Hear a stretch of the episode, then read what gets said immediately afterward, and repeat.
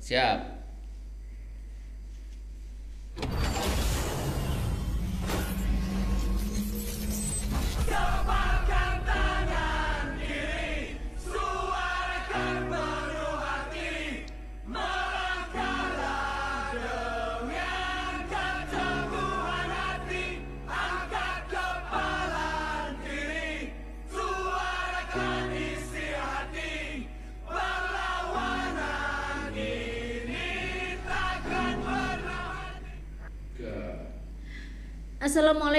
Warahmatullahi wabarakatuh Selamat malam Sobat KR53 ya Senang sekali pada malam hari ini di tengah cuaca hujan ya Ya.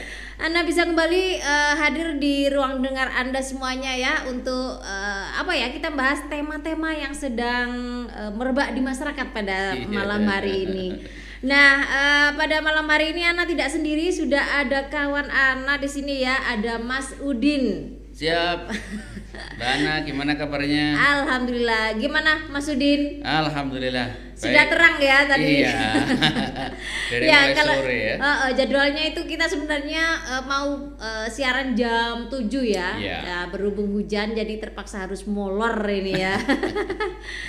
ya, Pak Udin, Siap. pada malam hari ini kita akan eh, ngobrol-ngobrol tentang eh, waspada untuk kasus penculikan anak. Iya. Nah, ini kan yang lagi rame nih. Iya. Nggak Hmm. hanya di eh, dunia sosial eh dunia media sosial aja ya, tapi Iya. di di dunia nyata di sekitar kita atau di WA WA grup emak-emak nih kayaknya juga rame ya Pak Iya. Udin. Entah itu berita yang benar atau enggak. Nah, Iya. di sini kita mau mengkritisi nih sebenarnya kasus penculikan anak yang sedang ramai ini Ya. sebenarnya seperti apa sih? Ya. Katanya. Iya, tapi memang eh, kita hampir satu dua minggu ini ya eh, disibukkan dengan be- berbagai macam berita yang berkaitan dengan dalam tanda kutip disebut kasus penculikan begitu ya. Berawal dari kasus yang terjadi di luar Jawa yang antar anak dengan anak yang sampai terjadi meninggal itu Meninggal, ya. ya. Nah, yang kemudian eh, diduga untuk kepentingan jual beli organ. Oh, nah, iya, kemudian berita itu bergulir ke masyarakat menjadi isu penculikan di mana-mana. Tapi memang sejauh ini eh, saya kebetulan juga hampir setiap hari ada di Polres karena saya juga penasihat hukum di unit PPA. Eh, kita bisa menyatakan bahwa berita itu hoax, berita itu tidak benar. Walaupun memang ada laporan anak hilang. Laporan anak hilang ini sebetulnya kan sudah eh, fenomena eh, yang yang yang apa ya istilahnya sudah berlaku lampau ya, berlaku lama ya. Artinya laporan seperti itu kan sudah sering gitu ya. Sudah sering karena anaknya nggak pulang. Ada kemarin yang misalnya menarik di eh, daerah Tangerang itu juga gitu laporan anak hilang saat se- dari mulai siang sampai malam anaknya nggak pulang ternyata malamnya eh, diketahui tertidur di bawah kolong meja milik tetangganya. Nah, kan seperti itu. Nah ini juga gitu ada juga kasus dilaporkan hilang ternyata dia ada di rumah temannya misalnya. Tapi memang eh, masyarakat sekarang apa ya istilahnya pemberitaan di media sosial itu yang kemudian di Blow up gitu ya. disebarkan, disebarkan, disebarkan, membuat banyak orang menjadi panik, Hmm, hmm, hmm. banyak orang tua menjadi ketakutan, dan banyak anak-anak juga yang eh, ikut menjadi ketakutan juga kan dengan pemberitaan yang dalam tanda kutip ini tidak benar. Alhamdulillah kami tadi sore saya juga masih berkomunikasi dengan Pak Nahar Deputi eh, Kementerian PPPA karena eh, Kementerian PPPA punya eh, call center Sapa itu ya yang di 129 dan juga di 08111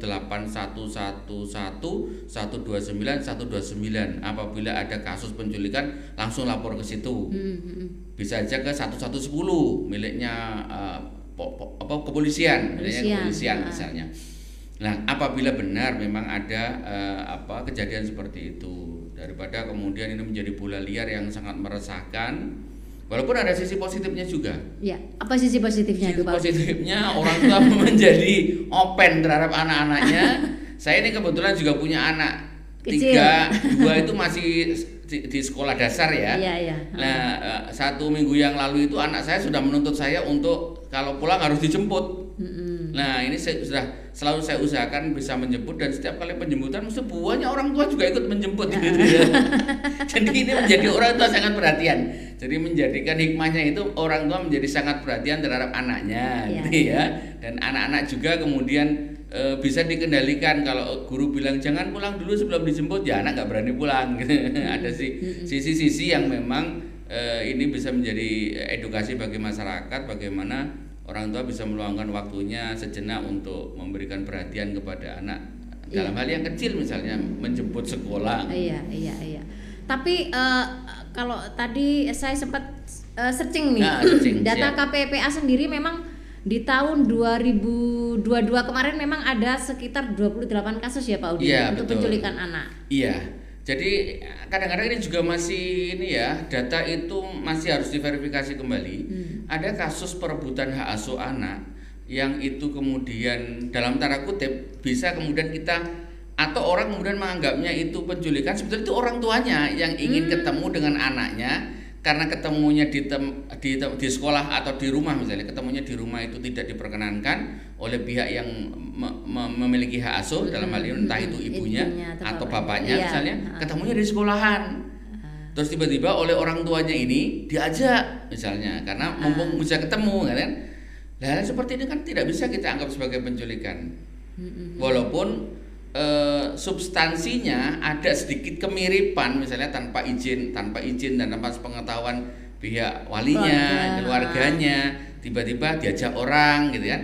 Atau orang ini orang suruhan dari salah satu orang tuanya yang kebetulan memang kangen dan ingin ketemu. Kan beberapa kali kami juga mengalami itu soalnya mengalami itu. Ah, jadi ketika eh, kita apa ketahui oh ternyata yang ngambil ini paman dari bapaknya kebetulan bapaknya ingin ketemu dan selama ini pengen ke rumah ibunya karena sudah bercerai tidak bisa atau dilarang gitu kan akhirnya ketemunya di tempat-tempat itu Sembunyi-sembunyi. sembunyi-sembunyi gitu ya. jadi mengambil sembunyi-sembunyi juga nah itu jadi eh, apa ya istilahnya memang kita harus bisa mengklasifikasi mana yang benar-benar tapi se- sejauh ini kasus yang benar-benar murni eh, Penculikan. pidana penculikan itu belum kita temukan. Pasal yang masuk dalam pasal 76E pasal 76F kemudian eh, 332 misalnya. Kalau 332 itu khusus untuk korbannya perempuan ya membawa lari anak di bawah umur tanpa izin sepengetahuan orang tuanya atau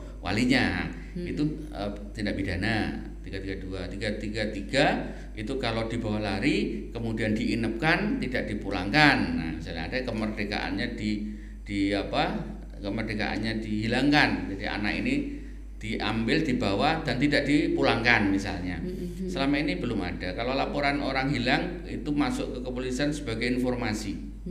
Jadi bisa dibilang kalau eh, kasus yang beredar misalnya di, di Jombang ya itu kan ada beberapa kasus misalnya di sekolah tertentu gitu ya Iya, penculikan itu sudah ya. dicek ternyata hoax sudah ya. diklarifikasi ternyata hoax. Karena eh, apa istilahnya nama-nama yang tersebut di dalam perbincangan di antara ibu-ibu yang panik itu ternyata juga bukan atau tidak ada di dalam daftar siswa di kelas yang disebutkan di dua nama itu ya. Kemudian yang disebutkan TKP-nya di belakang eh, masjid. Nah, menurut kepala sekolah juga belakang masjid itu kan langsung sawah yang kebetulan sekarang lagi tergenang air kan karena kebanjiran itu. Jadi sangat tidak mungkin. Nah, itu jadi liar liar sekali lah ini. Butuh-butuh kearifan dari masyarakat untuk memfilter informasi gitu ya dan mengcross check sejauh mana kebenaran. Sebelum saya berangkat ke sini, anak saya yang nomor dua itu bilang, "Bibi, ada kasus penculikan di Ploso." Tadi barusan. Loh, dari mana kamu tahu? Dari itu WA-nya teman-teman, WA teman-teman sekolah. Kelas berapa ini anaknya Pak? Anak saya kelas 4 4 SD ya. 4 SD. Heeh. Nah, ceritakan dia punya WA grup WA sendiri dengan teman-temannya gitu. Dan dia menginformasikan hari ini malam ini tadi saya mau berangkat ke sini itu ada di Ploso. Terus saya bilang, "Aduh, hoak itu." Coba saya coba lihat uh, uh, percakapan teman-teman. Lah, ya namanya bahasa anak ya. Iya, iya. Ya percakapan anak-anak begitu. Waduh, saya kan wah ini nggak nggak sehat ini kalau seperti ini. Jadi isu itu masuk ke dalam komunikasi anak-anak ditelan oleh anak-anak secara apa adanya Iya, begitu. iya, ini iya. sangat tidak baik dan uh, mungkin orang tua juga harus harus bisa menjelaskan di sini ya. Mungkin jangankan anak-anak ya orang tua orang tua sendiri kadang masih belum bisa memfilter tuh. Belum bisa memfilter apalagi anak-anak. Apalagi anak-anak. Langsung ditelan gitu ya. Iya, dan itu langsung adiknya tadi bilang, waduh, saya nggak mau les, saya nggak mau berangkat les, nanti takut diculik. Nah, kan gitu. Jadi langsung direspon Ah, ah, oleh ah, ah, adiknya. Eh, mungkin eh, hal seperti ini juga bisa terjadi pada anak-anak yang lain gitu Ah, kan. ah, ah, ah, ah. Jadi yang eh, nelan mentah-mentah informasi yang dia terima di dunia medsos disebarkan oleh mereka lewat komunitas mereka di dalam eh, WA, WA, itu, WA group, ya. WA, WA group itu. Ya, terlepas dari eh, memang eh, para orang tua penting untuk mengetahui apakah eh, berita itu hoax atau enggak gitu kan. Iya. Kalau nggak salah itu ada juga cara ngeceknya lewat dari teman-teman Mavindo itu ya, masyarakat anti fitnah dan hoax itu dan bisa hoax. cek fakta.com kalau nggak salah itu bisa juga ada di WA Kalimasada itu Mm-mm. untuk ngecek eh, apakah eh, berita itu benar atau enggak itu juga ada. Nah terlepas dari itu Pak Udin, Mm. kita pengen tahu nih kenapa sih eh, anak-anak ini menjadi sangat rentan menjadi korban atau sasaran penculikan? Iya, ter- terkait dengan kasus-kasus eh, penculikan yang eh, pernah terjadi misalnya, eh, tapi tidak di Jombang karena di Jombang belum pernah ada kasus penculikan seperti itu. Yang ada ya orang tua pengen ketemu anaknya, kemudian dianggap dia menculik. Ya itu itu, itu itu beberapa kali kasus seperti itu. Kenapa anak itu rentan? Karena satu, memang eh, anak itu kan masih ini ya, masih belum punya cara untuk dia melakukan atau menghindar dari orang yang dia tidak bisa mengidentifikasi orang ini berbahaya bagi dirinya apa tidak. Hmm. Dia belum punya rasa untuk bisa mengetahui dan mengidentifikasi orang ini punya niatan jelek, punya niatan baik Bahaya apa enggak? terhadap dirinya bahaya apa tidak kan dia tidak tahu. Iya, Kalau iya. orang dewasa kan sudah paham ya, Iya. dilihat dari gelagatnya, gerak-geriknya, itu sudah paham kan? Kan banyak juga yang kemarin misalnya sudah terlanjur digebukin karena dia terlihat mundar-mandir, terlihat mencurigakan kan begitu. Iya, iya. Insting orang dewasa, Orang dewasa. bisa menjawab itu bahwa oh ada sesuatu mesti. Tapi kalau anak-anak kan tidak bisa. Anak-anak kan masih polos Iya, iya. dikasih permen aja dia datang habis itu terus kemudian di apa Dibawa, dibawa gitu ya ha-ha. ada beberapa rekaman potongan re- rekaman video yang viral juga kan begitu ya Iya. Nah, dikasih Dikasih. permen kemudian langsung diambil ada yang dikasih uang langsung di langsung dimasukin karung gitu kan Ta- itu tahun 2020 itu itu eh, apa potongan video tahun 2020 yang kemudian diupload ulang Diviralkan semakin gitu ya. menambah mencekam dunia medsos terkait dengan isu ini. Nah itu kaitannya dengan anak. Kemudian yang kedua perhatian orang tua. Makanya kemudian ini ada hikmahnya tadi itu. Orang tua kemudian menjadi agak lebih peduli lagi terhadap anak-anaknya. Seperti kasus yang pernah ada juga itu kan. Jadi karena eh, mungkin sebagian orang tua kurang terlalu mengawasi anaknya ya, itu bisa Sering. menjadi pemicu anak menjadi sasaran penculikan ya, Bang. Iya, jadi ketika sudah reda tidak ada kasus lagi begitu, orang tua ya abai lagi. Nyantai. Ah, paling masyarakat sama Gojek, masyarakat sama apa, apa penjemputan penjemputan eh, apa biro-biro penjemputan itu atau anak dibiarkan pulang sendiri naik kendaraan eh, apa umum begitu ya. Ya itu jadi eh, tapi ketika sudah jadi kasus orang tua kemudian sok eh, apa sok bingung sok bingung sok panik begitu sebagai orang tua memang wajar ya. Nah, karena tidak ada orang tua yang pengen anaknya mengalami seperti itu. Nah itu tapi harapan kami ini menjadi eh, perhatian salah satunya dari aparat keamanan untuk karena saya pikir ini kan ada kesengajaan untuk salah satunya membuat memang kita Gaduh. gaduh, gitu ya. Ha, ha. membuat masyarakat ini gaduh membuat Panik, masyarakat ini panik begitu ada apa nah ini harus dicari jawabannya kan ada apa gitu kan ada sesuatukah yang kemudian ini bagian dari cara untuk mengalihkan isu, Isu, ha. sehingga tidak fokus ke itu misalnya kan Ah, wajar saja orang kemudian mengatakan apa hubungannya dengan Sambo yang mau putusan misalnya ya bisa juga, Bisa juga. kan? dengan dengan ber, dialihkan ke isu ini orang fokusnya ke sini kan sudah nggak nggak peduli lagi dengan Iya, itu iya, kan iya. Nah, masyarakat nggak nggak kritis lagi terhadap nanti mau putusannya misalnya. Atau kasus yang lain bisa saja. Bisa saja misalnya dimanfaatkan oleh pemerintah setelah kemudian dialihkan ada kenaikan BBM misalnya. Ini, ini juga harus kita waspadai karena itu juga bisa jadi uh, menjadi satu uh, apa persoalan yang memang sengaja di, dibuat diciptakan untuk nah tapi bagaimana kemudian masyarakat memang harus mulai cerdas lah sekarang itu terkait dengan media sosial. Jadi uh, informasi terkait dengan kelembagaan-kelembagaan yang bisa memberikan uh, jawaban atas uh, sesuatu yang membuat keraguan itu dibutuhkan memang dibutuhkan sehingga masyarakat akan mendapatkan informasi yang yang baik, yang benar, informasi yang sehat begitu. Mm-hmm. Jadi eh, kelembagaan-kelembagaan seperti yang eh, Mbak Ana tadi bilang ada Mavindo dan lain-lain itu memang dibutuhkan, tapi bagaimana kemudian kelembagaan ini juga bisa mensosialisasikan perannya ke masyarakat sehingga masyarakat juga menganggap bahwa keberadaan lembaga ini penting untuk menjawab terkait dengan informasi yang eh, apa tidak beredar itu ya, yang yang nggak jelas uh-huh. ya. Ah, ah. Tapi uh, terlepas dari itu sebenarnya kalau orang tua mau antisipasi itu kan hmm. baik-baik hmm. aja kan Pak oh, Baik sekali. nah, terkadang orang Dan tua itu justru kadang yang dibutuhkan oleh anak loh. Itu kan salah iya. satu perhatian juga yang diharapkan oleh nah, anak. Nah, terkadang Pak Udin panik, gaduh, bingung tapi tidak tahu ini anaknya harus diapakan gitu kan. Iya. Sehingga itu tadi tiba-tiba tidak boleh biasanya les, nggak boleh les. Yeah. Mau bahkan mungkin kalau yang takutnya berlebihan mau sekolah, nggak usah sekolah kalau yang ada berlebihan juga yang, kan? Iya dan dan saya melihat itu di uh, percakapan para orang tua wali ya, mm-hmm. karena kebetulan uh, saya juga ada grup wali, anak saya nomor satu, anak saya nomor dua itu udah di ibunya grup walinya, mm-hmm. gitu ya. Jadi kami bagi biar HP-nya nggak lemot gitu loh Kalau anak saya yang pertama saya yang yang memantau mengontrol karena di grup walinya saya yang dimasukkan yeah. gitu loh. Kalau anak yang kedua itu ibunya, anak yang ketiga juga ibunya, sehingga ketika misalnya ada perubahan jadwal atau membawa peralatan alat sholat misalnya itu ibunya yang tahu duluan hmm. gitu ya. Nah, anak saya yang pertama juga demikian lah.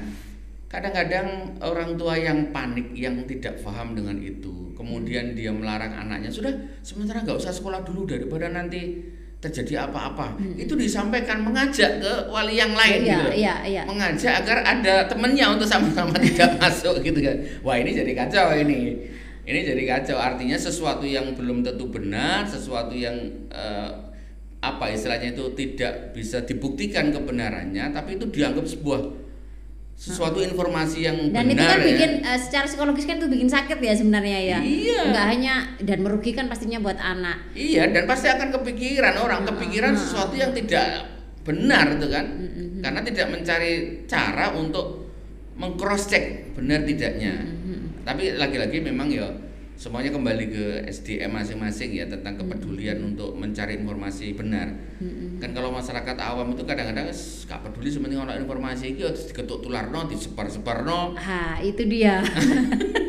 Salah satu kesalahan kenapa berita hoax bisa uh, semakin cepat melebar karena orang tidak lagi kritis. Kadang baru tahu judulnya nih Pak Udin. Baru tahu judulnya, tidak membaca isinya langsung nah, Iya, iya. iya. itu dia masalahnya ya dan kadang-kadang ada perasaan perasaan bangga juga bisa memberikan informasi ah. ke orang lain dia bisa memberikan informasi lebih awal ke temennya atau ke orang lain itu ada kebanggaan bagi dirinya. Padahal tanpa filter Padahal, bisa jadi menyesatkan Pak Iya, dia tidak tahu nggak nggak pernah baca uh, secara detail uh, hanya judulnya saja iya. tuh. Nah kadang-kadang kan sering kita itu terjebak pada judul ya, bahasa jurnalis itu kan.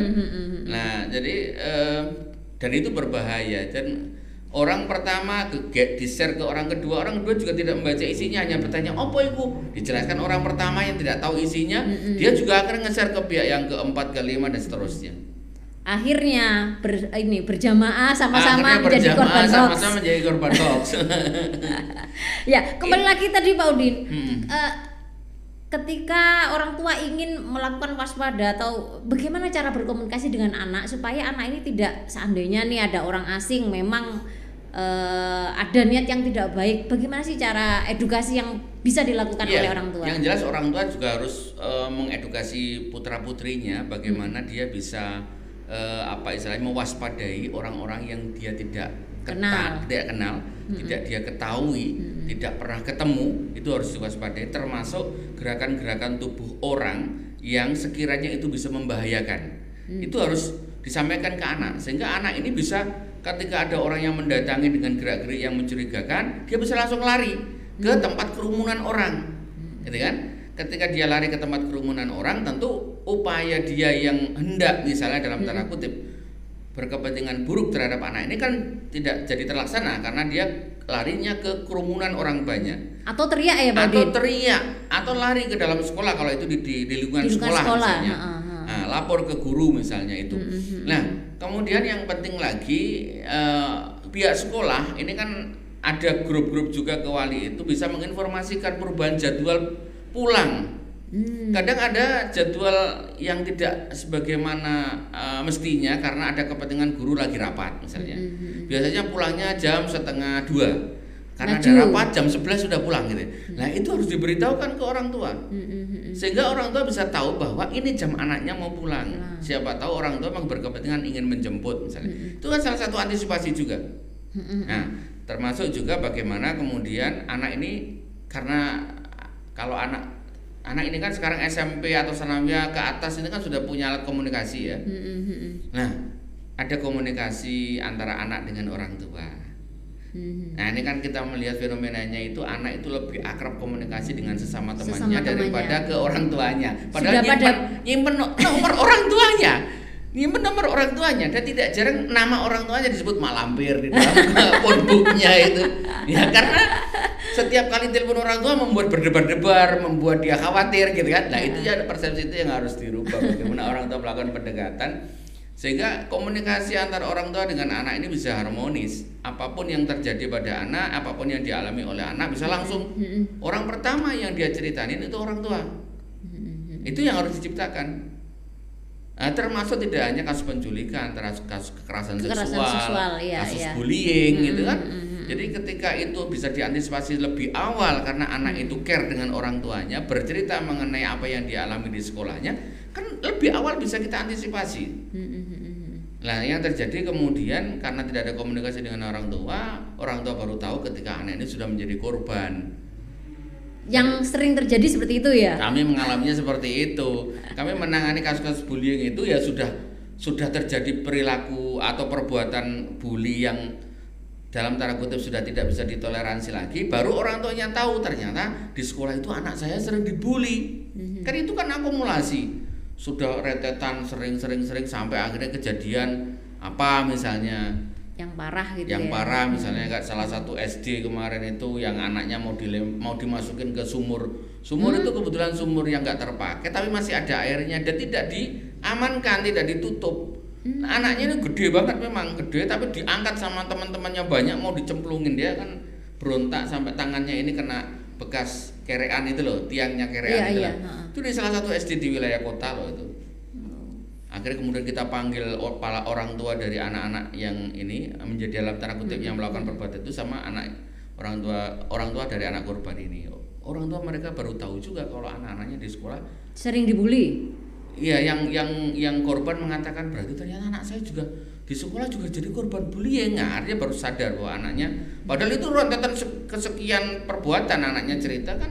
Tidak hanya itu sebelum sebelumnya sering dijegal sering kemudian ditendang dari belakang si orang tua anak-anak pelaku juga mengatakan loh ternyata anak saya kok sampai melakukan itu Nggak tahu sama-sama nggak tahu orang sama-sama tuanya. nggak tahu lah hal seperti ini kan eh, kalau sudah sampai kejadian baru tahu itu kan ya minimal proses penyembuhan rehabilitasinya proses Trauma healingnya ya. trauma healingnya kan butuh waktu Mm-mm, ya mm-mm. beda dengan ketika awal kejadian sudah langsung tersampaikan ke orang tua. Dan ini ya Pak Udin, eh, kalau kita lihat terkadang misalnya anak-anak anak-anak eh, dari kalangan yang mampu nih, kadang mereka dibiarkan main HP nih di tempat-tempat umum dan itu kan bisa memicu apalagi kalau HP-nya Iya. bagus Iya. atau memakai perhiasan yang wah masih SD tapi sudah kalung gelang itu kan eh, bisa menjadi apa ya trigger untuk iya terjadinya penculikan anak juga. Loh, saya kemarin itu juga nangani kasus 365 pencurian dengan eh, kekerasan. Mm-mm. Bahasanya begal lah ya. 365 Oh, itu iya, iya, pencurian iya. dengan kekerasan. Ha, ha, ha. Yang dibegal itu anak-anak lagi main HP di trotoar. Mm-mm. Di trotoar di salah satu jalan di wilayah kota kemudian dire- direbut HP-nya, tapi s- s- waktu ngerebut itu dia nendang. Hmm. Nendang biar HP itu terlepas kemudian dia ambil, Diambil, begitu. ha. Apa yang saya sampaikan betul. Jadi penggunaan HP itu pun juga perlu disampaikan ke anak-anak di tempat mana dia aman, Aman, untuk menggunakan ha, HP dan untuk kepentingan apa. Tidak jangan sampai kemudian HP ini malah menjadi bencana. Ya, iya. Ya kan malah menjadi bencana. Kadang orang niat begal itu kan bisa saja menggunakan kekerasan yang ekstrim. Mm-mm. Ya kan? Tidak hanya sekedar ngambil, tapi kalau kekerasannya ekstrim misalnya sampai mendang terus kemudian korbannya terlempar ke mana Ke begitu sungai kan misalnya. hanya dia ingin mendapatkan HP, HP. itu tapi kemudian korbannya mengalami luka-luka yang Parah. misalnya dan itu kan sangat merugikan Mm, mm, mm. nah itu itu jadi eh, di tempat-tempat mana anak-anak itu harus diperingatkan untuk hati-hati Mm, membawa HP-nya begitu mm. hati-hati membawa HP-nya dan eh, saya itu pernah ini salah satu eh, apa pengalaman yang hampir sebetulnya hampir mirip. Ada peringatan di jembatan eh, penyeberangan. Waktu itu kami saya itu ada di eh, ada di ada di Bogor. Mm. di pul itu loh di pul Damri. Di jembatan itu diperingatkan hati-hati jangan pakai HP saat menyeberang karena banyak copet. Mm-mm. Nah, saya itu bawa HP dua gitu ya, yang yang satu tak taruh di saku, Saku, belakang. apa, belakang rangsel itu, yang satu lagi tak mainkan. Nah, habis itu terus kemudian saya nak itu, yang satu saya taruh di saku yang samping. Ternyata pada saat saya nyampe di, saya kan kebetulan mau beli eh, roti unyil khas betul kan. Terus di orang di roti unyil bilang gini, apa istilahnya pramu pramu sajinya lo, Mas, eh, apa tasnya kok terbuka? Oh, no. Loh iya ta? Loh, HP saya hilang. Dua-duanya ternyata. Loh Mas, oh di sini itu rawan. Oh di sana lo ada peringatannya. Ya kadang-kadang kita terlalu meremehkan atau menganggap walah nggak mungkin nggak akan terjadi nggak akan terjadi lo saya tuh dua HP itu sebetulnya lebih pentingnya lagi tuh nomor-nomor di dalam karena Eh, eh, kemudian orang ini menyebar menyebar teror ke nomor-nomor di dalam itu iya, iya. Dan saya pulang itu langsung kan pulang kita Blokir. berselisih satu hari saya blokir di apa ini di Geraha, apa ah.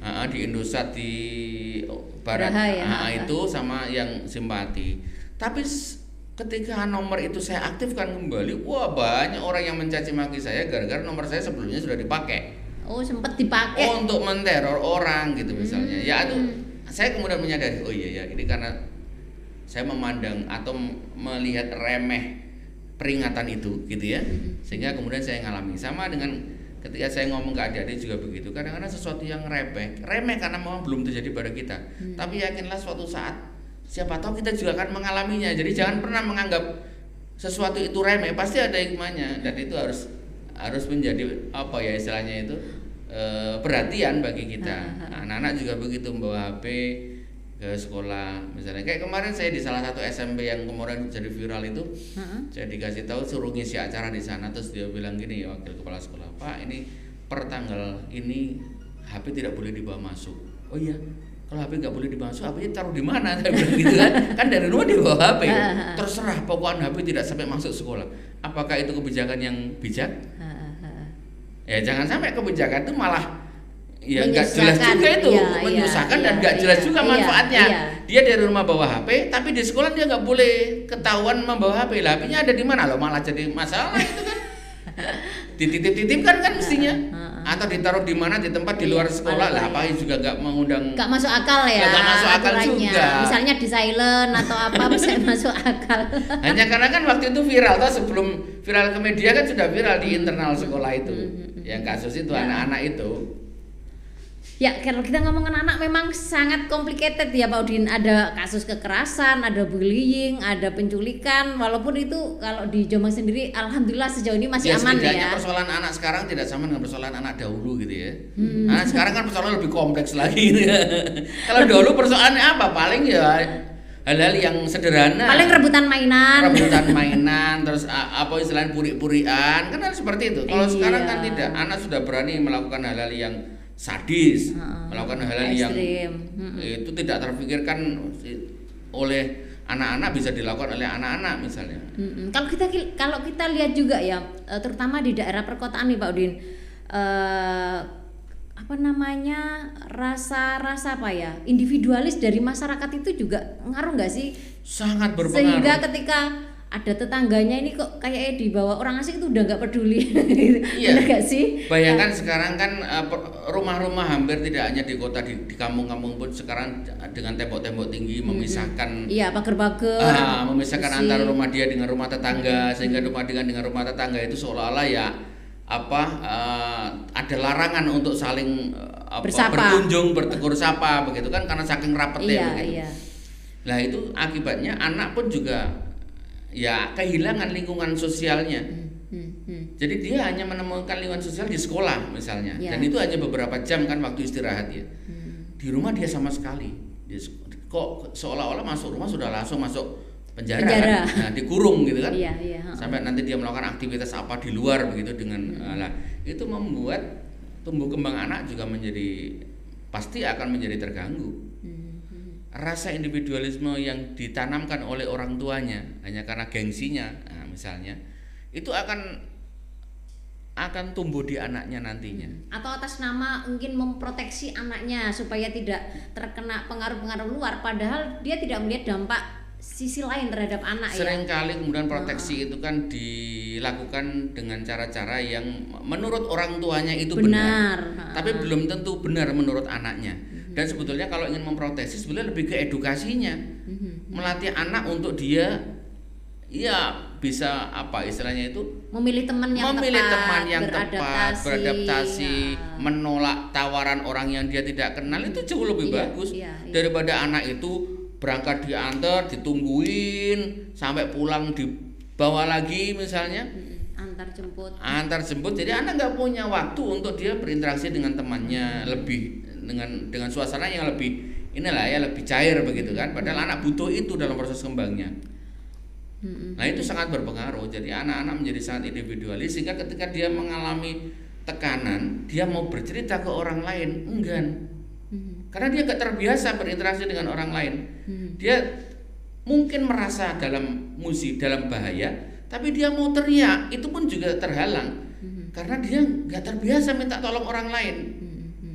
Kan jadi begitu. Iya. Sehingga kadang sering kali kasus-kasus KDRT ini tentunya itu orang baru sadar misalnya sudah eh, sudah terjadi misalnya kayak kasus pembunuhan anak membunuh ibu, Orang bapak, tuanya. orang tuanya dan kakaknya itu ya. Mhm.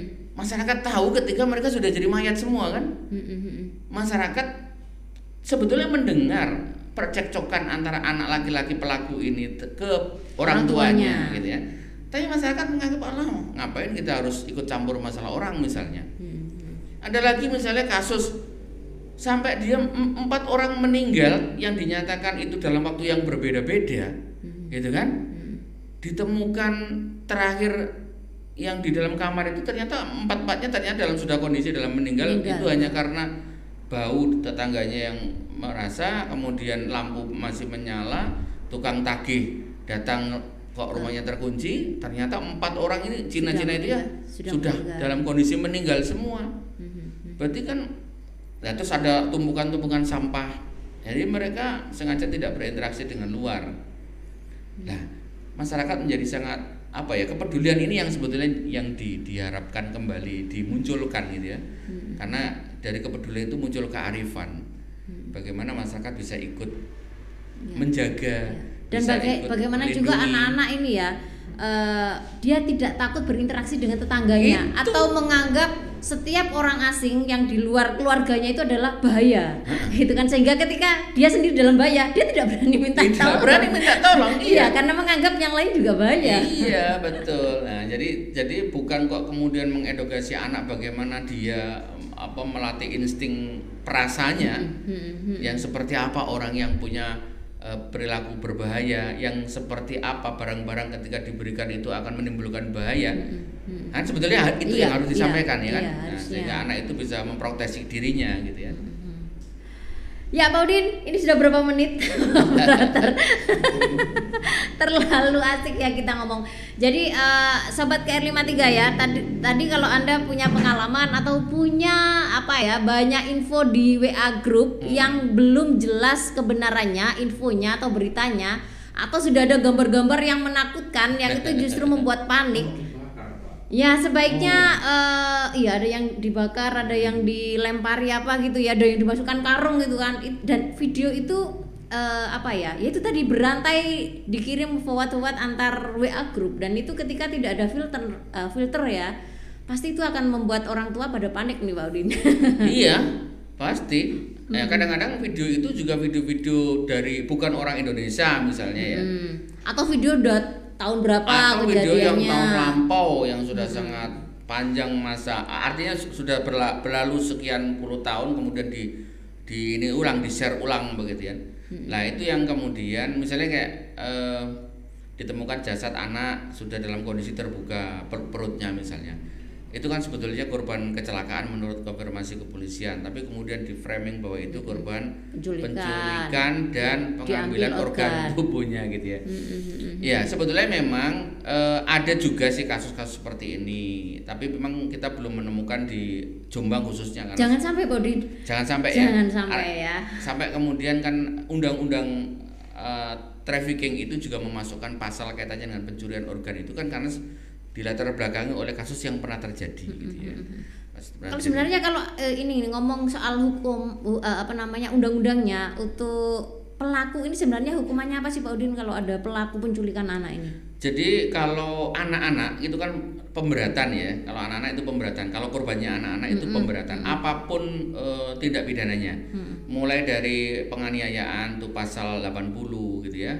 Kemudian pelecehan seksual pasal 81 dan 82 dan pasal-pasal yang lain kalau itu korbannya anak itu pemberatan. Pemberatan. Gimana Pemberatan. maksudnya? Hukumannya gimana? Hukumannya sepertiga lebih berat daripada kalau itu eh, orang, Orang dewasa. dewasa. Tapi ketika pelakunya anak-anak ada pengurangan. Kalau pelakunya anak-anak Di ya kan? bawah umur gitu di ya? bawah umur Ah, karena ah. ada undang-undang SPPA Sistem Peradilan Pidana Anak. Hmm. Jadi anak pelaku artinya sebut kita ABH itu anak yang menjadi pelaku tidak pidana itu eh, mendapatkan perlakuan khusus. Mhm. Mendapatkan perlakuan khusus misalnya di dalam persidangan khusus dengan eh, metodologi persidangan yang khusus. Mhm. Hakim nggak boleh pakai toga, kemudian tuntutannya juga tidak boleh tuntutan mati, gitu kan. Kalau anak-anak tidak Kalau boleh pelakunya anak-anak.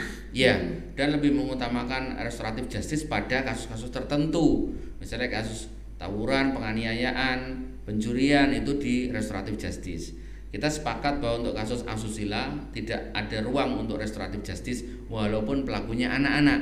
Nah, sering kali kayak kasus yang kita anggap eh, dalam tanda kutip misalnya kayak pencurian ini sering kali anak yang dipakai sebagai alat Alat. Iya, anak yang dipakai alat untuk kepentingan orang yang dewasa. Mhm, mhm. Otaknya dewasa. Otaknya dewasa. Alatnya anak-anak. Alatnya anak-anak sama dengan eh, narkoba. Mhm, Narkoba itu kurirnya banyak anak-anak. Kenapa? Karena hukumannya ringan kalau ketangkep.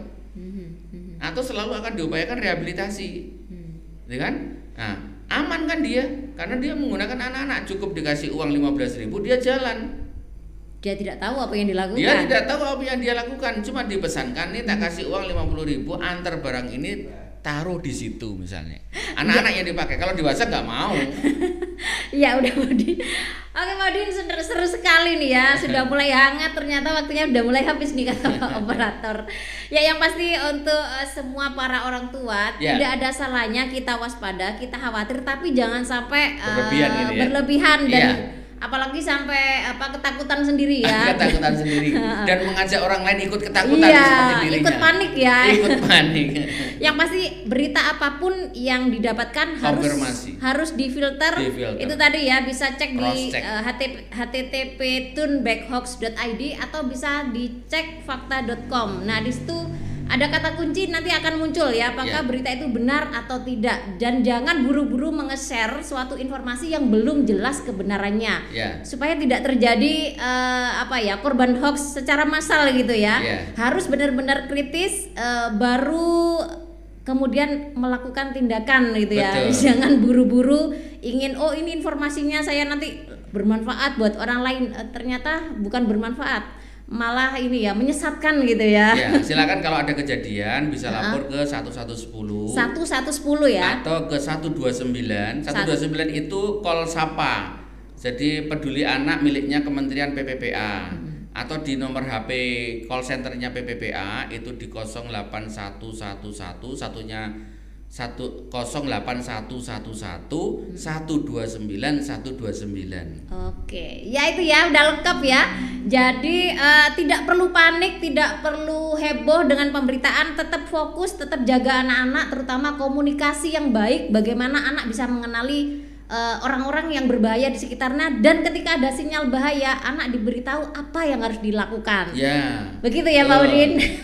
Baik Pak Iya. Udin terima kasih atas eh, Ana. bincang-bincangnya. Semoga saja ini bisa menjadi referensi Ya. para orang tua untuk bisa tidur nyenyak malam hari ini. Iya. Dan besok bisa eh, lebih baik berkomunikasi dengan anaknya. Ah, cukup sampai di sini dulu semuanya. Kita akhiri wassalamualaikum warahmatullahi wabarakatuh. Waalaikumsalam warahmatullahi